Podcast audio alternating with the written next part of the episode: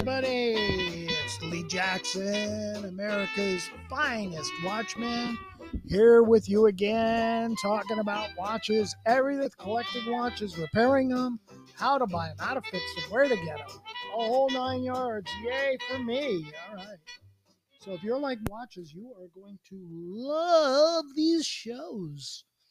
Mr. Crazy back with you again. I have done this for almost 30 years and still do it. I still love it, love it, love it. There's something about wristwatches that just floats my boat. So the last time we were talking, we were talking about complications in watches and the kind of watches there are.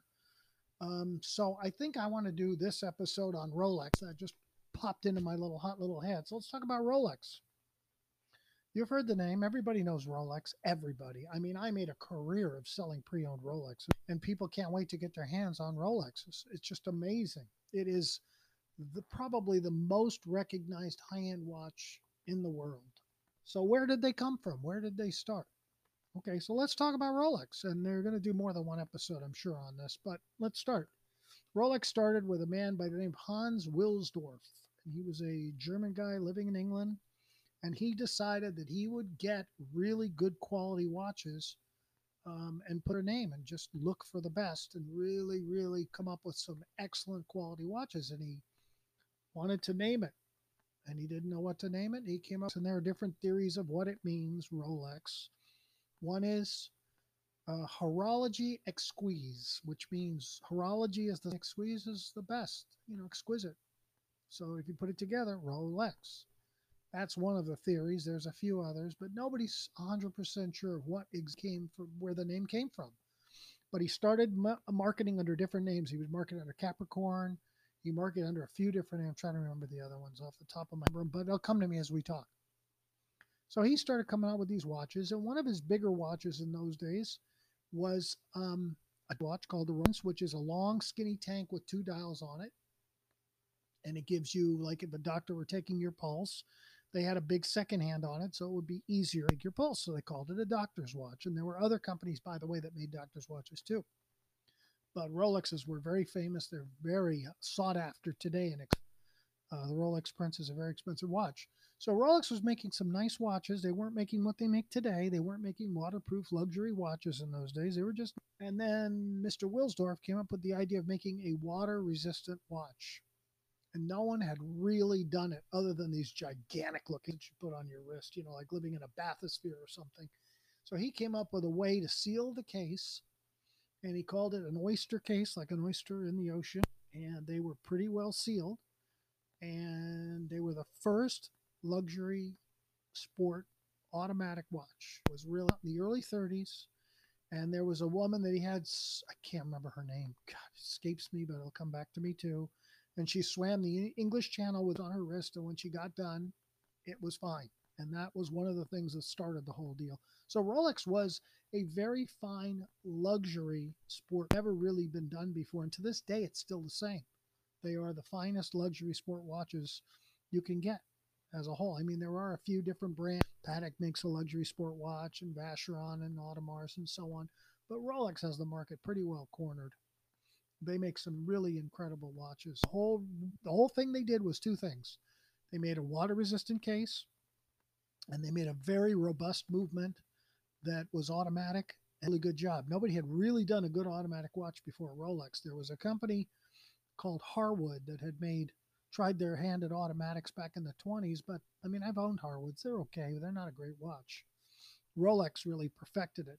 And the watch they came out with that did the whole dirty deed for everybody was back. And that's one of my all time favorite watches uh, from Rolex. And it is semi round. It's kind of squared off, but the center is round. An automatic movement. And what that means is the watch will wind itself. And how does it do that? It has a swinging weight in the back of the watch that goes around and around and around. And every time you move your wrist, this weight will swing back and forth and wind the watch. And in theory, if you wear the watch all the time, it'll never run out of power. It'll always be, which is true. Automatics do run that way. So these were not as popular then as they are today. Rolex was not the biggest name. No, Rolex was, they didn't really get big till like the 70s. Before that, they were kind of unknown. you know, they were a good watch. Like if you watch James Bond wears one in, uh, I think it's from Russia with Love. He wears one, and Thunderball, the original Sean Connery wore Rolexes. Uh, later on, they wore, Omegas, but Sean wore original Rolexes that are very, very collectible today. So Rolex had this big heavy case, and the back of the watch, if you Rolex, it has grooves on the back, and that's to grip it so they can kind of like a like the top of a jar, it screws down. And they put a washer around it, a rubber washer, and screw it down so water can't get in. The top of the watch has that really cool fluted bezel that everybody loves. It's kind of ridges like a roller coaster up and down, up and down all the way around. That what that the purpose of that is to hold the crystal in place and become water. So that's actually pushed down under pressure to hold the crystal in and it keeps the water out. That's why Rolexes have that big bezel. Bezel is the part around the dial on the outside, usually gold or stainless steel or some material like that. Um, they have different bezels. They have clip smooth, which I have a smooth Rolex bezel on mine. It's really nice. They have the fluted, which is the big, big, big one. Everybody knows fluted. Once you see it, you'll go, oh, what a Rolex looks like. And then they also have, and one of my all-time favorites is the engine turn bezel, which has little, or they call it an index bezel, has little thin little marks all the way around it. Not not like a uh, fluted bezel where they're larger. The space between each one is much larger. These are right on top. It's like a smooth bezel with grooves or lines in it all the way around. It's called engine turn. It's my favorite, or the index one. Love that one. But it does dressy. It looks more sporty on the watch because I've changed mine to one of those and it took away the beauty of the watch. It didn't look like a really high class watch. All of a sudden, it looked more like a sport watch. So it depends what you want. They still make all of these. So you can still get a smooth bezel. You can still get all this stuff. It's, it's all available. So as long, they were not big watches. They were small. Today they're big. Back then they were little. But those were the granddaddies of what you see and what you wear today were the original bubble back. And there were other watches they made um, that were similar to a bubble back, but they were not automatic. They were manual wind, and those are all very collective. Viceroy, and there's Oyster Precision watches by Rolex that are look almost like a bubble back, but they're not quite. And the way you can tell is little kitties. The back of the bubble back has a bubble because that's where the swinging weight is that winds the watch. So instead of it's a case, it's not a real thick case. So what they did was they added on the back the part that screws on is kind of bubble looking. So it has room in there for the movement and the rotor. And that's bubble back. You just look at the back of the watch. You can see if it has that bubble, it's a bubble back usually. Uh, the other ones like the Viceroys and the Precisions, they don't have that. They have a flat back or flat bottom. Now, Viceroy is a beautiful Rolex. It is a two-tone. It's a very cool looking, very collectible watch also. I like the automatics. The movements that they put in those bubble backs, which ran from the 30s all the way to the late 40s, is a 19 jewel automatic movement that's pretty good. The problem with bubble backs parts. You know, Rolex is one of these companies that holds on to their parts and won't let them out. So unless you're a Rolex certified repair shop you cannot get Rolex parts. It's really hard. Uh, years ago, Rolex gave parts to everybody. You could be a watch repair and just buy Rolex parts. And then they decided to keep the parts in house. We don't want everybody to be able to get them. So they started being very, very territorial about their parts and not letting them out. You had to be a certified, you had to be a repair shop, you had to pass certain um, certain tests to become a Rolex repair shop that they considered. And then you could get parts, and now they won't give it to anybody unless you're a really good Rolex repair shop under their uh, watchful eye. So not only has Rolex done that, but there's a lot of other company parts virtually impossible to get. So that gets really expensive because if you had to send a Rolex in for service, you're talking about probably a thousand or more to service a Rolex. I mean, come on, that's expensive. I used to get them serviced for $150 because a Rolex is just a watch. I don't care what they say, the Rolex, but it's the same movement as other movements, it's just better. But the parts are similar. So I don't know what the you know what they think it's all gold, and it reminds me of there's a couple of German motor cars that do the same thing. If you go outside of their dealers uh, first of all, your warranty is voided. Second of all, they have uh, tools and so on that you can't get. Like uh, BMW has special tools. You can't just fix a BMW if you don't have those tools. And that's how they keep this very exclusive. So Rolex started it and everybody else started doing it. So there's some companies you can still get parts for, and there's some companies that are really hard. And if you pair a watch for say $200 versus sending it to a dealer for 800, give me a break. You can't, you know, I can't afford 800 bucks, especially when I was in the watch business selling a lot of watches. I could not do that. It didn't make financial sense at all to spend that kind of money to repair. And yet I had Rolex certified technicians working on my that were really good, and they were as good as if you spent a thousand or fifteen hundred. So it's all perception. If you make it exclusive, people think it's worth a lot more, and it becomes much higher echelon, and so on. And there's a a company called Richemont Group, which is one of the largest watch companies, and they own so many different watch companies.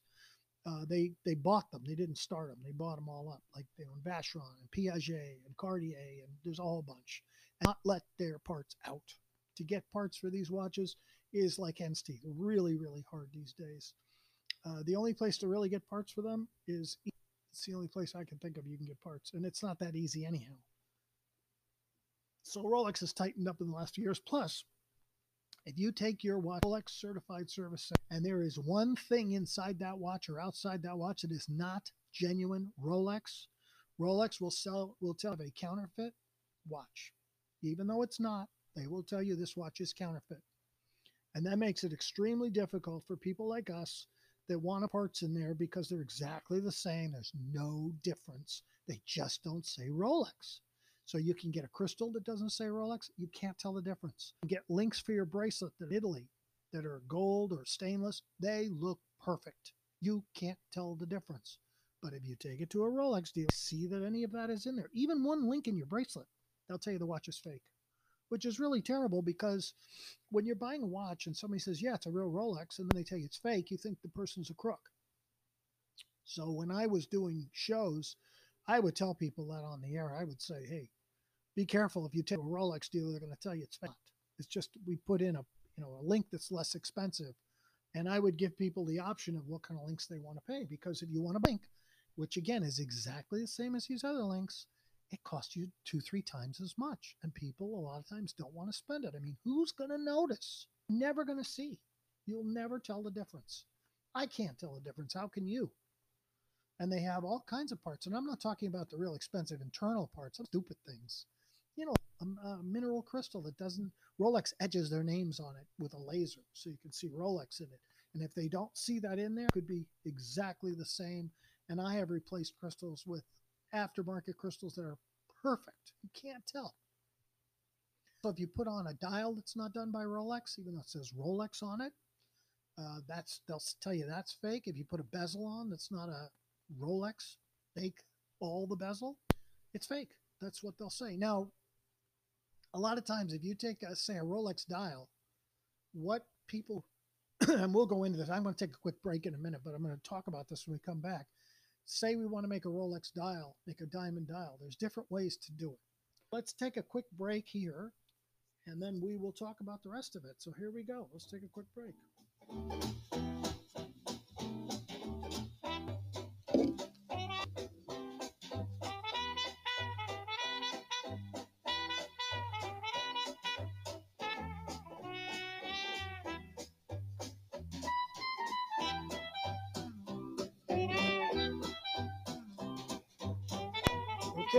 I'm back with you. Lee Jackson, America's finest watchman. Back, back, back. We're here. We're there. We're everywhere. Hooray for me. So we were talking about Rolex. And what I wanted to tell you was say you have a Rolex two tone watch as a regular dial, whatever color, gold is called champagne or silver is called oyster. And you say, you know, I'd really like to put diamonds on this watch. I really think it would be cool. Put diamonds on. You can buy the dial from Rolex or a Rolex dealer and pay tons of money, or you can buy one. Check this out. They take a real dial, no diamonds, they completely clean it off, they add the diamonds, and then they refinish the dial. And it was Rolex dial, remember, but it didn't have diamonds on it. So now it's a Rolex dial. It's perfect, brand new looking with diamonds, and it's phenomenal on the watch. And yes, there's different quality of diamonds. There's different shapes of baguettes and rounds and all kinds of variations and colors. You can pick the color you like. I mean, blue, black, red, whatever you want. Champagne. Rolex will tell you it's fake simply because they did not put the diamonds on the watch and they did finish the dial. And if you're a purist and you want to spend the money, God love you. But to me, doesn't make a bit of sense to do that. When you get a dial like that or you change your dial into something like that, the watch now, according to Rolex, is not real. So you can't take it to Rolex, but take it to a regular uh, fix it for you. And I do know some, and they don't care. They don't care what you know, it doesn't have a Rolex. Who cares? One thing I will say about Rolexes, their dials are interchangeable. So you can take a Rolex and you can put different dials on it, and there's lots to be had. There's real ones and there's aftermarket. But again, they all start with a real Rolex dial. And you can change it. It's a big deal because you got to tear the whole watch apart, but I use all the time. Find these really cool dials, like Rolex made wood dials that were made of real wood. They have meteor, malachite. They've had um, lapis lazuli, all kinds of dials. Very cool. So one of the things that you can do, which is kind of neat, is you get bored of the of the watch, you can change the dial. Then it becomes like a new watch. Uh, my mother had a Cartier uh, which is a solid gold little Cartier quartz with a white dial with the black Roman numerals, you know, typical Cartier.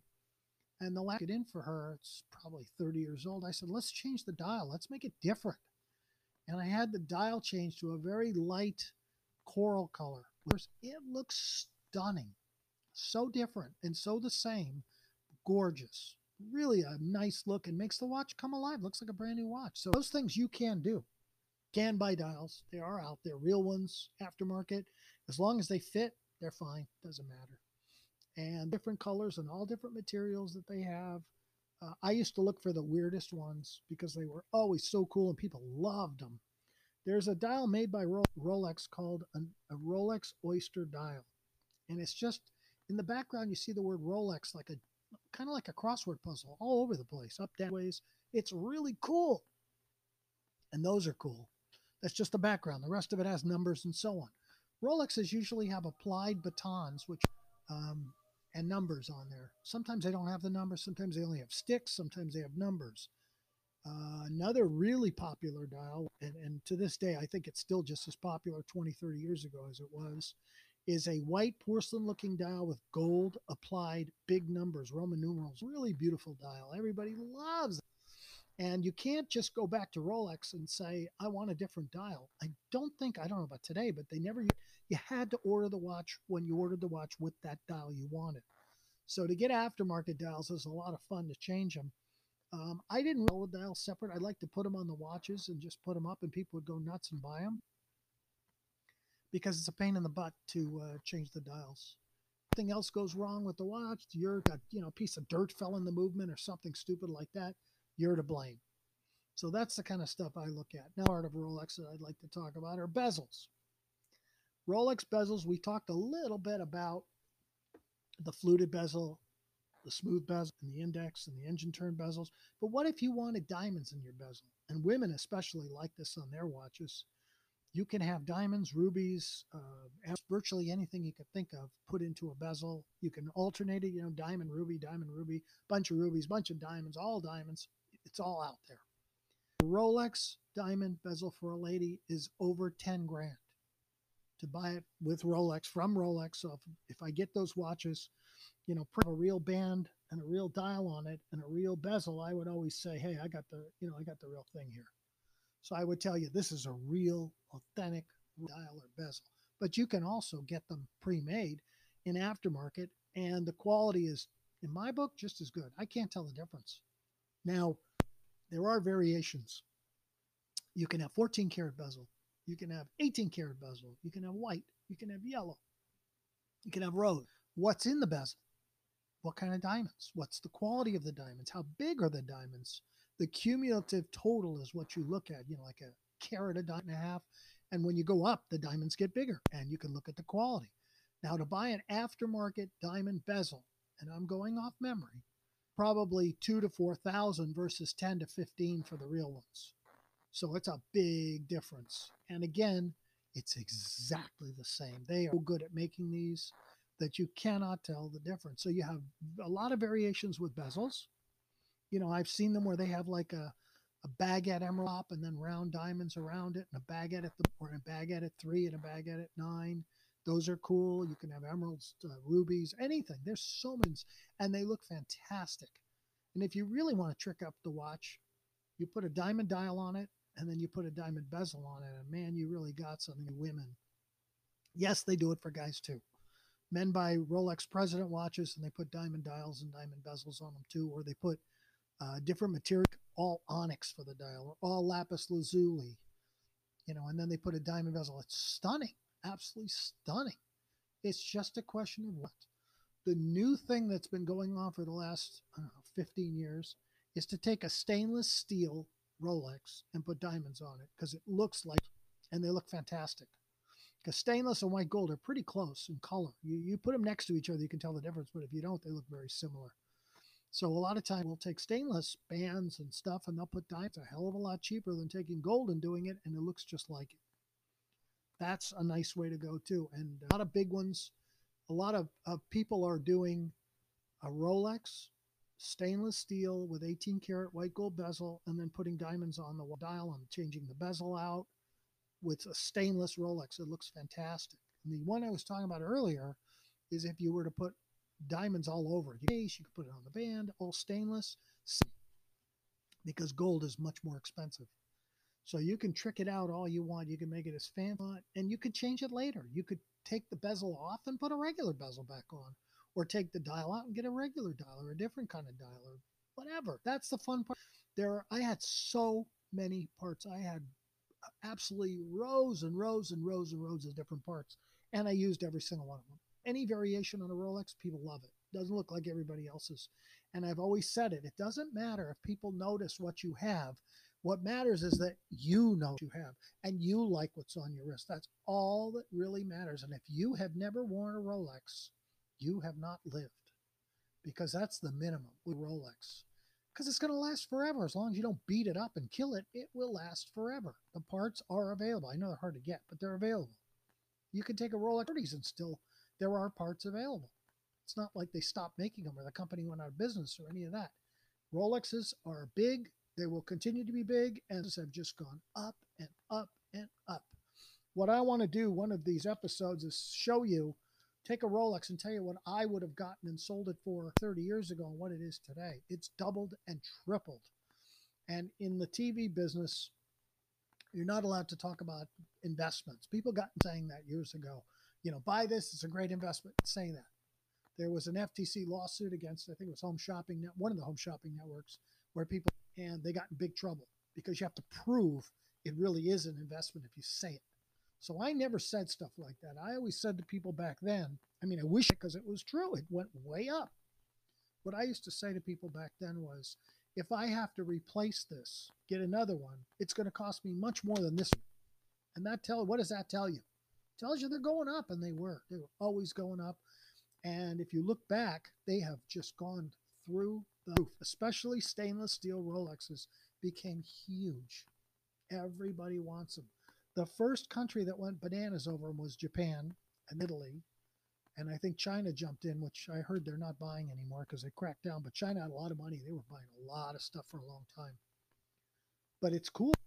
Stainless is big, like a Rolex Daytona version of a stopwatch, a chronograph.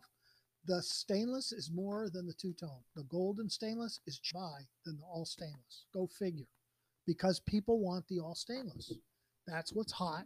That's what people want is the all stainless. And those.